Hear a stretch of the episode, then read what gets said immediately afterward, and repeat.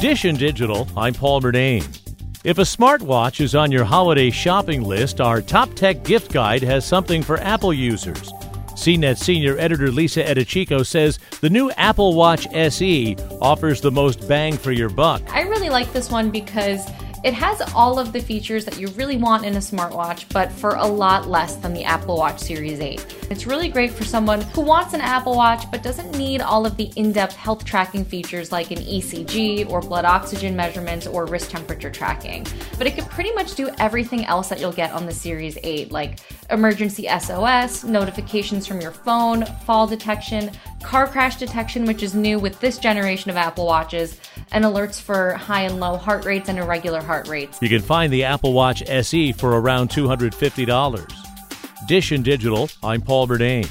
And there's more at WCBS880.com slash Dish and Digital.